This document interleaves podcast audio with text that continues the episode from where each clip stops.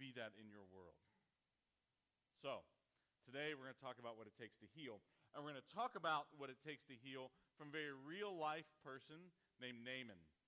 Now, what I want you to know about Naaman is this. He was a commander of the army of the king of Aram. He was a great man in the sight of his master and highly regarded because through him the Lord had given victory to Aram. He was a valiant soldier, but he had leprosy.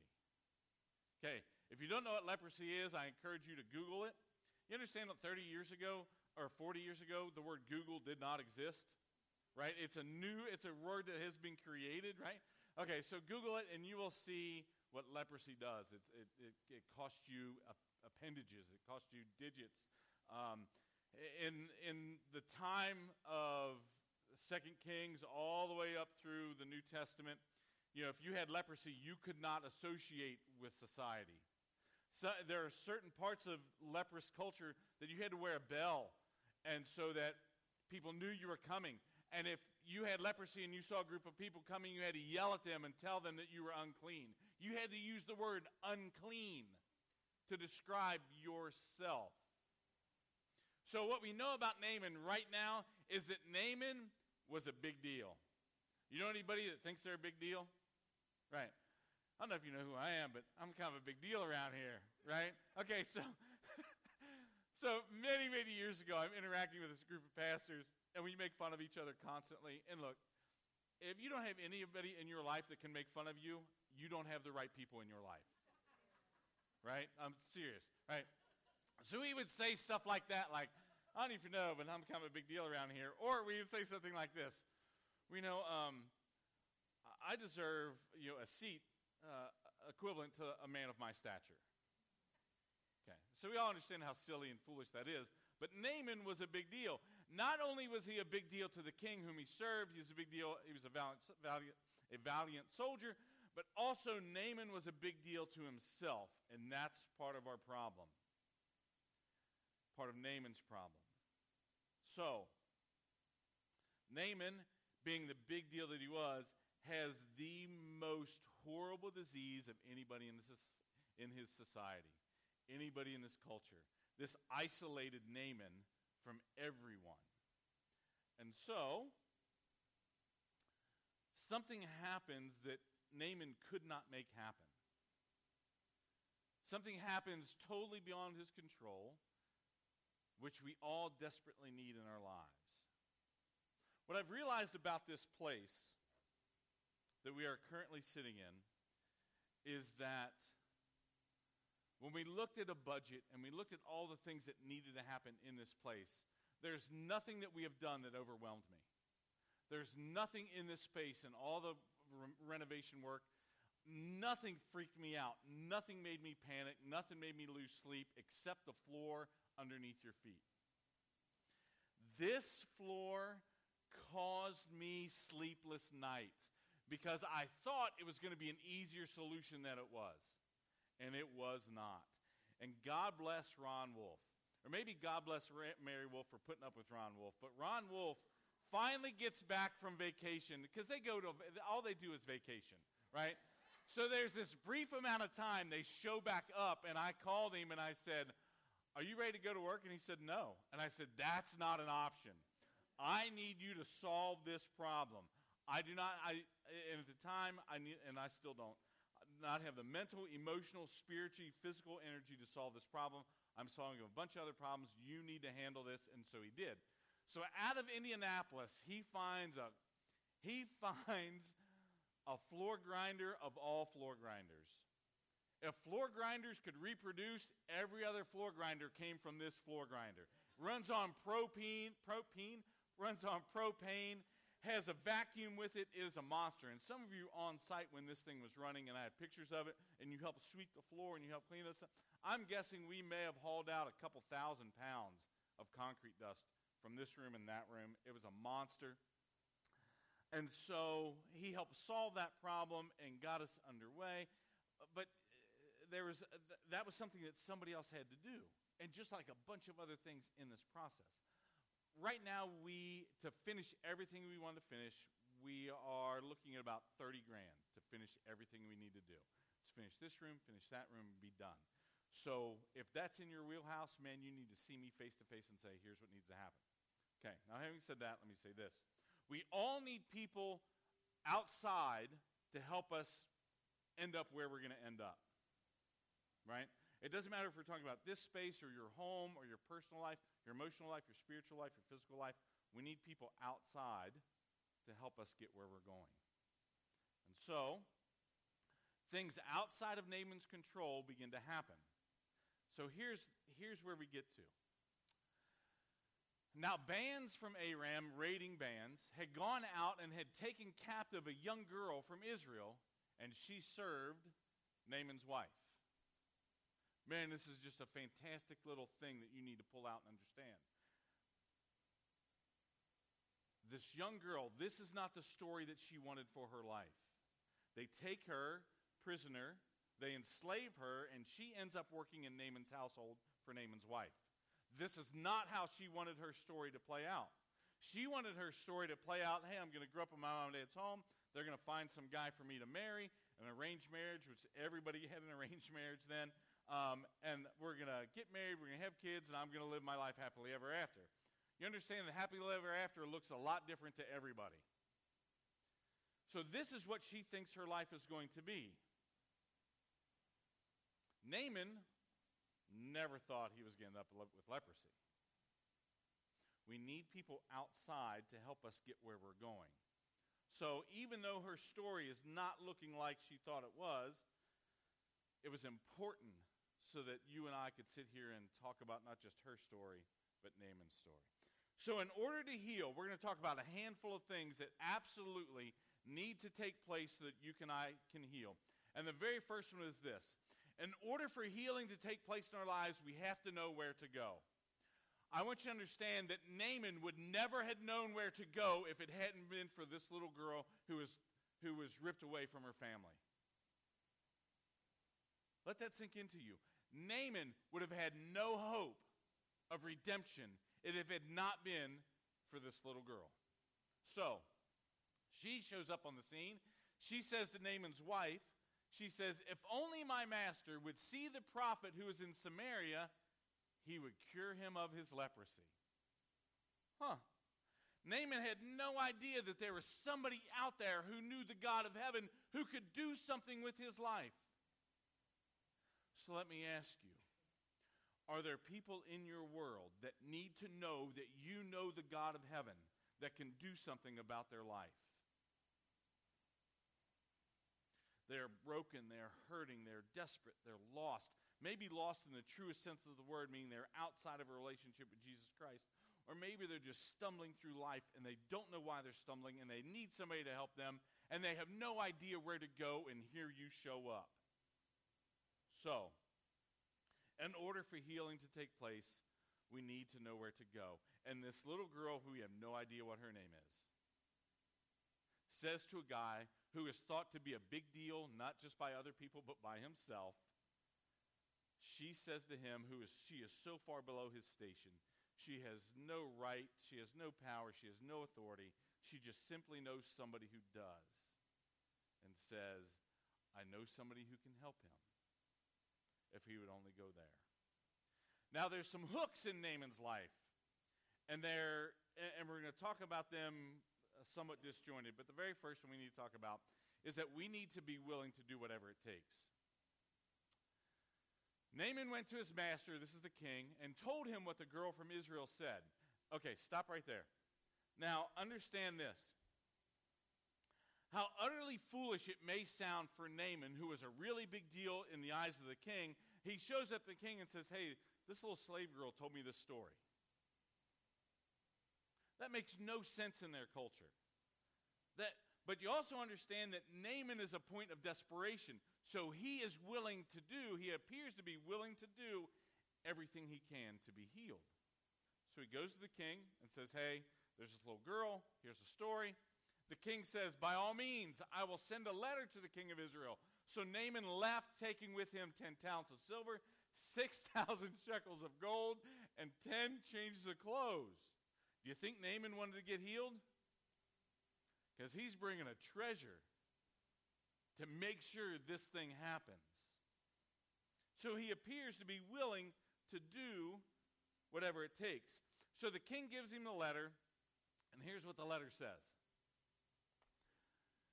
With this letter, I am sending my servant Naaman to you so that you may cure him of his leprosy.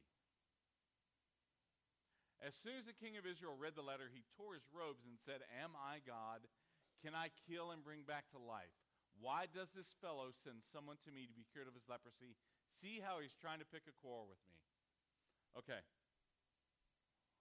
Here's what I want to say to you. And this is the thing that just came to me, so I'm hoping it's really hoping it's from the Holy Spirit. What just happened? Naaman is going to the king of Israel with this letter saying, hey, Naaman's got this problem. You need to help him. The king says, are you kidding me? Am I God? What's going on?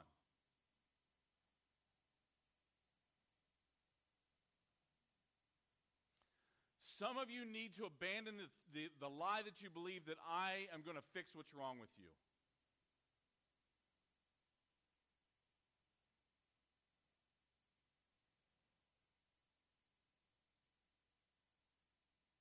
That I'm the one that's going to take you by the hand and say you need to kiss and make up.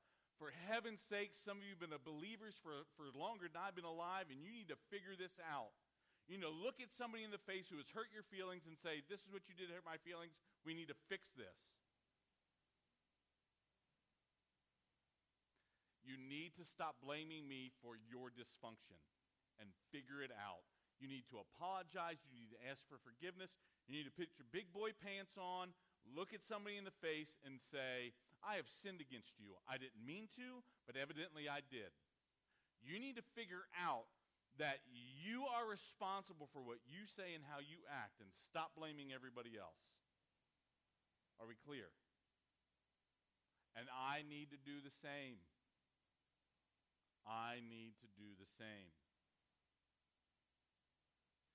So, Naaman shows up to the king, and the king loses his mind. Like, holy smoke, why? And he sees this as an instigation. Like, man, you're picking a fight with me, and are you just antagonizing? What's the problem? So the king obviously knows that things are beyond his control. Now, it's always interesting how God shows up and how God reveals himself to people. I have a wonderful friend who God always tells him stuff.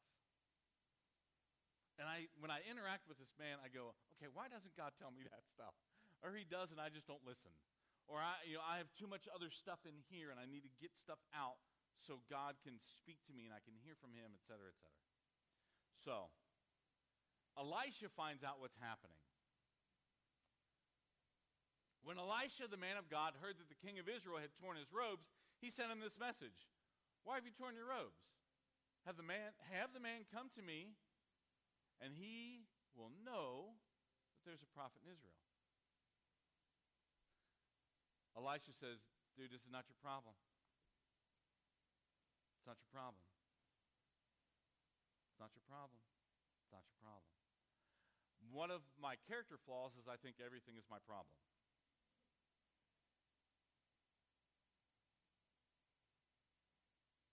Some of you know that.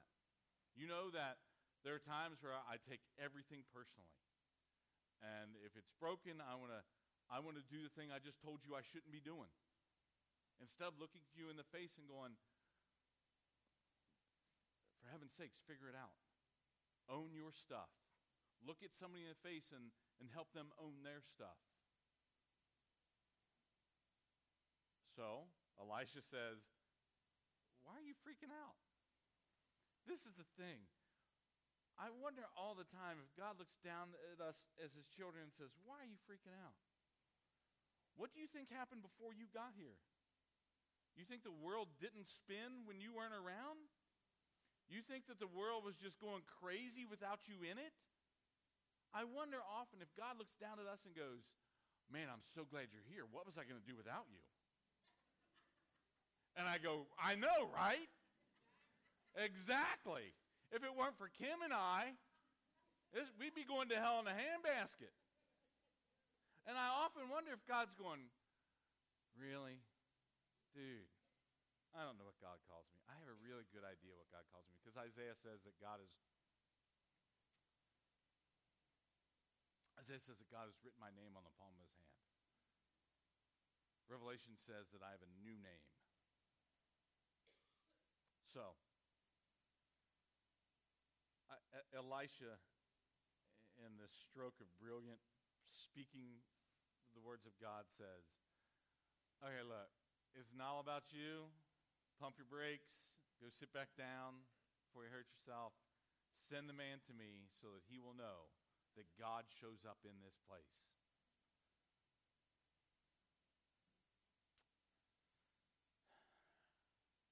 So, Naaman proceeds.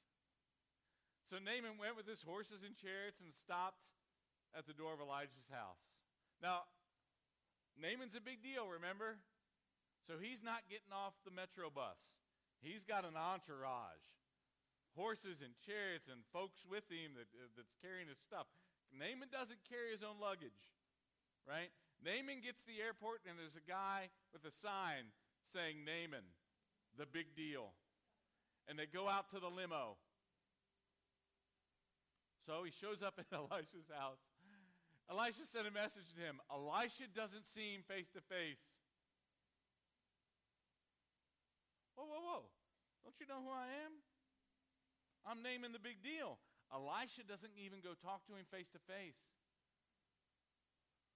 Whoa. I'm naming. Maybe you've heard of me. Don't you read about me on the internet? Kind of a big deal around here. Naaman sends a messenger to him. He says, go wash yourself 7 times in Jordan, and your flesh will be restored, and you'll be cleansed. Now, the Jordan River is a dirty river. Still is a dirty river. It was a dirty river then. He says, go wash yourself, and you'll be cleansed. That's all I got to do? You're telling me this disease that will cost me my fingers and my toes and my nose and my ears, and eventually I will die horribly alone. You're telling me all I got to do is jump in the river 7 times, and it's gone? That's it? You're kidding. There's no better news that he could have heard. So what do you think Naaman does? Right, he runs to the river. Not so much. Because Naaman's first stumbling block in not allowing himself to be healed is that he won't be humble. So if you really want healing in your life and all your relationships, then you be humble. So, Naaman went away angry, made him mad. I thought he would surely come out to me, because I'm a big deal, and stand and call in the name of the Lord his God and wave his hands over the spot and cure me of my leprosy, because evidently Naaman has seen faith healers on TV. Right? He has seen this happen where somebody's losing their minds and all this crazy. Surely a man of my stature deserves personal attention. Surely he has heard my name, seen me in the paper. Surely he knows who I am. How could he not come out, call the name of his Lord, and wave his hands over it? Naaman had figured out what he deserved to happen. And the fact that he refuses to be humble gets in the way of his healing. So I ask you, how is your pride and your arrogance keeping you from being healed? So, Naaman's mad. Are not Abana and Farpar, the rivers in Damascus, better than any waters of Israel? Couldn't I wash in them and be clean? So he turned and went off in a rage. Look, I got nicer rivers at home. Why can't I go there? Really? That's it? You won't humble yourself and just do the thing you're asked to do? You're going to dig your heels in and draw a line in the sand because you don't think you should have to do that thing? Really? You're so proud and you're so arrogant that you won't humble yourself and go, that's all I got to do? Man, I'm on that. No. See, I got nicer rivers at home. Why don't I just go home and do that? Because that's not what God said you had to do. That's why. One of the most drastic and glaring problems in our healing is that we think we make the rules. Instead of saying, okay, God, that's what I need to do, I'm all in. Wait, I don't want to do that. I want to do this. And God says, well, if I wanted you to do that, if I wanted you to do that thing you wanted, I would have told you to do that thing you wanted. But that's not what I'm telling you to do. So, son of a gun, do this thing. So Naaman goes away mad because he refuses to be humble. So it's not enough that Naaman was just willing to do what it takes. It's not enough to be willing if you don't do it. Do you get that? You can be willing all day long but not do it. So, in order for healing to take place in our lives, we actually have to do what it takes. Naaman's servants went to him and said, "My father, if the prophet had told you to do some great thing, would you have not done it? How much more then when he tells you, 'Wash and be cleansed'?" What a great revelation. You see, Naaman, because of his stature, wanted to do a big, great thing that would not have been demonstrating his humility. That would have been demonstrating how great Naaman thought he was, because he got to do a great thing. So no, go wash yourself in the dirty river, Naaman. That ain't going to happen. So God sends servants into his life to say, okay, hold on. So if God asked you to give this, and this, or build this thing, you would have done it, because that would have been a monument to you, not to God. But because God says, hey, go wash yourself in this river, you think that's beneath you.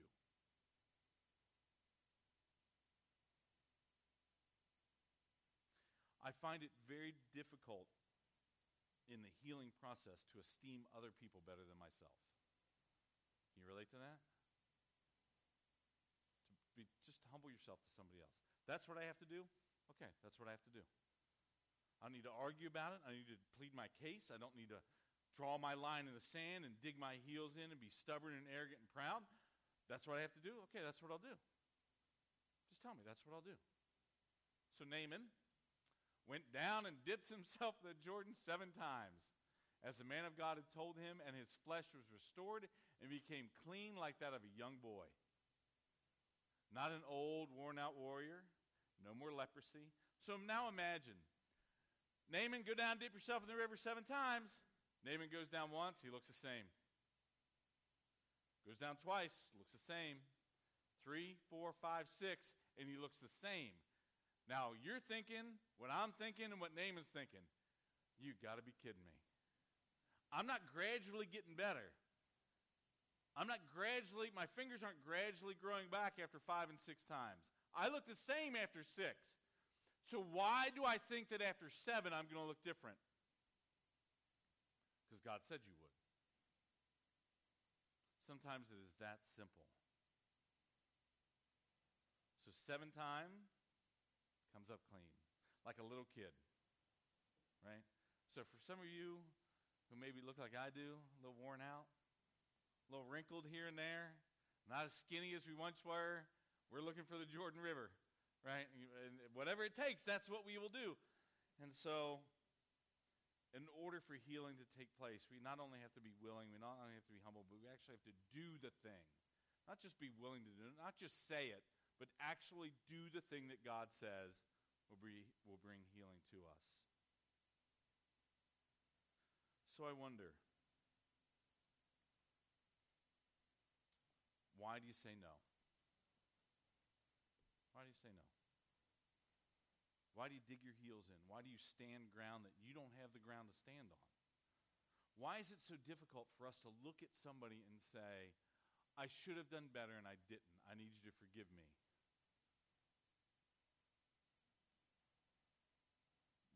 Why? What are we gaining by digging our heels in? I'm not talking about standing on a biblical right principle. That's not what I'm saying. I'm saying that we refuse to be humble. We refuse to do the simple things.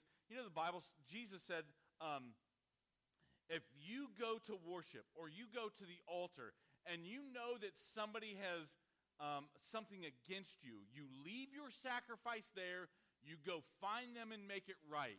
And then you come back and offer your sacrifice.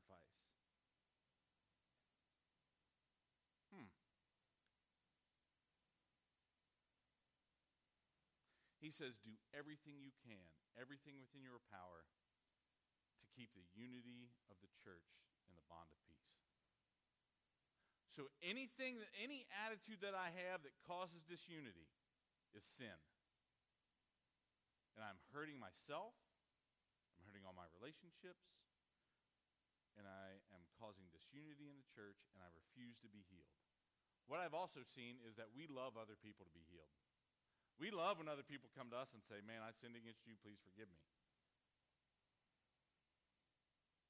Oscar Kawanishi reminded me of something I'd said a long time ago, and I'd forgotten I said it. And Oscar is brilliant at this stuff because he will say to me all the time, you know, you said, and I'm like, that was brilliant. I said that? When did I say that? I should have wrote that down because that had to have been the Lord. So a long time ago, I talked about our relational economy and how that we use love like we do money. So we loan love like we loan money to get something in return. I strongly encourage you never to loan money to a friend. Let's give it to them. Let's give it to them. And we have to treat love the same way. We have to treat love as something we just give away. Because if I give it to you and expect something back, that's not really love. I've just created a barter system with you, and I've developed an economy that none of us will profit from. We will only lose from that.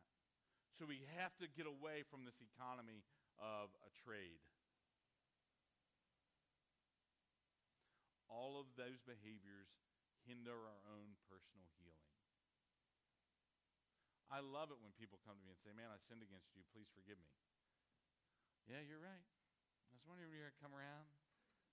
Listen, this is what we say. We don't say it out loud because we understand it. We'll sound like schmucks. But what we say to our hearts is, glad you're finally seeing things my way.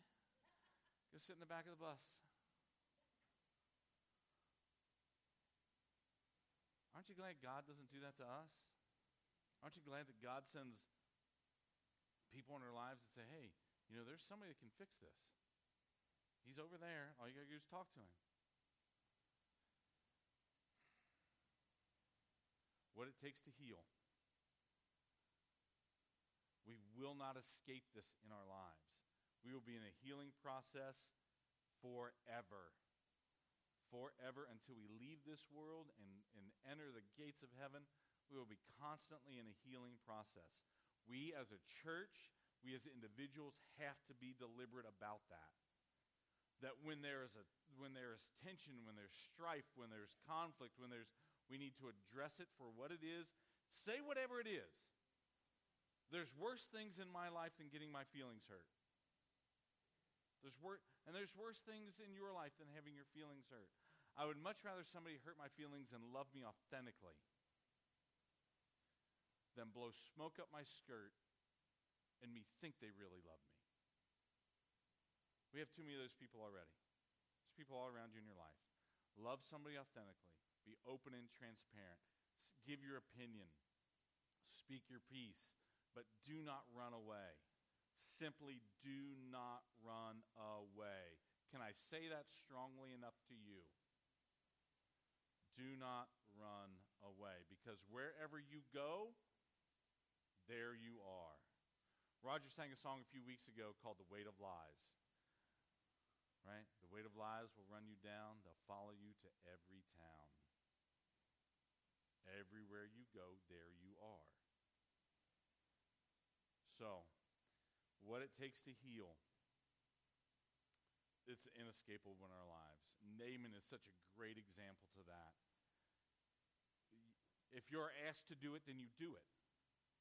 Don't make excuses why you're unwilling. Don't dig your heels in and draw a line in the sand where you don't have a stick to draw a line and you don't have the sand to draw it in. If you're asked to be humble, if you're asked to change, then you do it. For heaven's sakes, we just do it.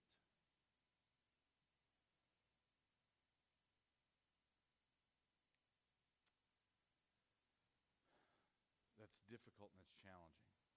It's very difficult in my life right now. So I'm going to tell you a quick story. And this is a story some of you know. You know Madison, my daughter. She was here last week, and it's difficult for Maddie to be here, and some of you know that, and you know why. And so here's the thing. You got to stop asking Maddie about her mom. Do you see what I'm saying? Just stop. Makes it hard on her, okay? She knows you love her. Denise knows you love her, okay? So just give Maddie a break. Just slow you down, right? Maddie's a great kid, man. She loves you guys. She misses you guys, and Denise does too. So I met Maddie's boyfriend for the first time a little while ago. Now, you've seen Max. Max is like 6'6". He weighs 110 soaking wet, right? So he meets Mr. Stevens, right? So first time we're meeting is on a golf course. So we go play and hang out. And Max is a really good and humble kid. So we get to hole 5. And so we're talking, and Max gets out of the car. And I said, "You, Max, I want to tell you two things." I said, I've failed my daughter in a couple significant ways. One is I was not the best husband to her mother. I can fix that, I will, but if I can't, there's nothing I can do about it. I said, the second thing is that somebody hurt my daughter a while ago, and I failed to put a bullet in his head.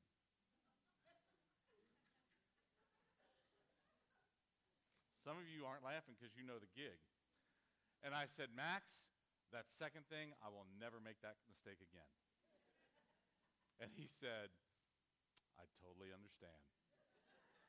I said, Max, there is no better answer you could have given than that. So Max now rides a motorcycle. So I've ridden a motorcycle for since 1991.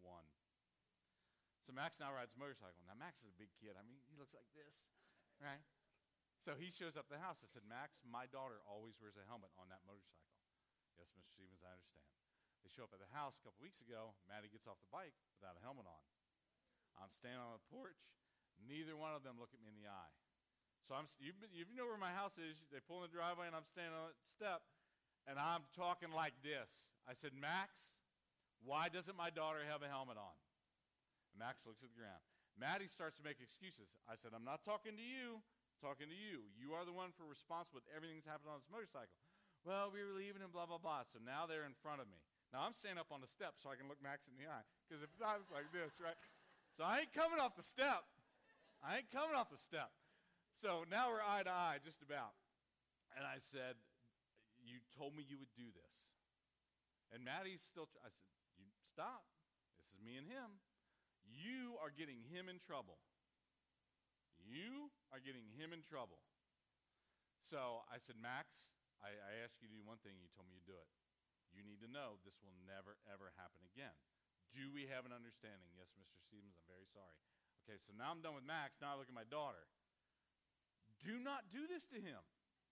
Do not do this to him. So now Max and I are in the garage. Maddie's outside, and I said, Max, she's never going to listen to you. So you need to put that big size 22 shoe, whatever it is, you need to put that foot down because she will fight you and fight you and fight you. She's my daughter. She is my genetic offspring. She gets this naturally. She is going to, so do not make Mr. Stevens break one of those big spindly legs.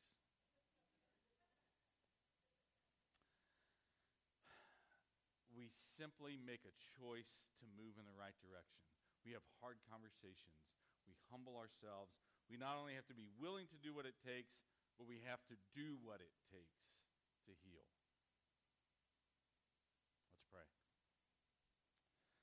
God, we thank you that you are good and that you love us and that you desire healing in our lives and that you are a healer, that we want to be those people in others' lives and have those people in our lives that will say, hey, look, there's somebody who can do something with what's broken.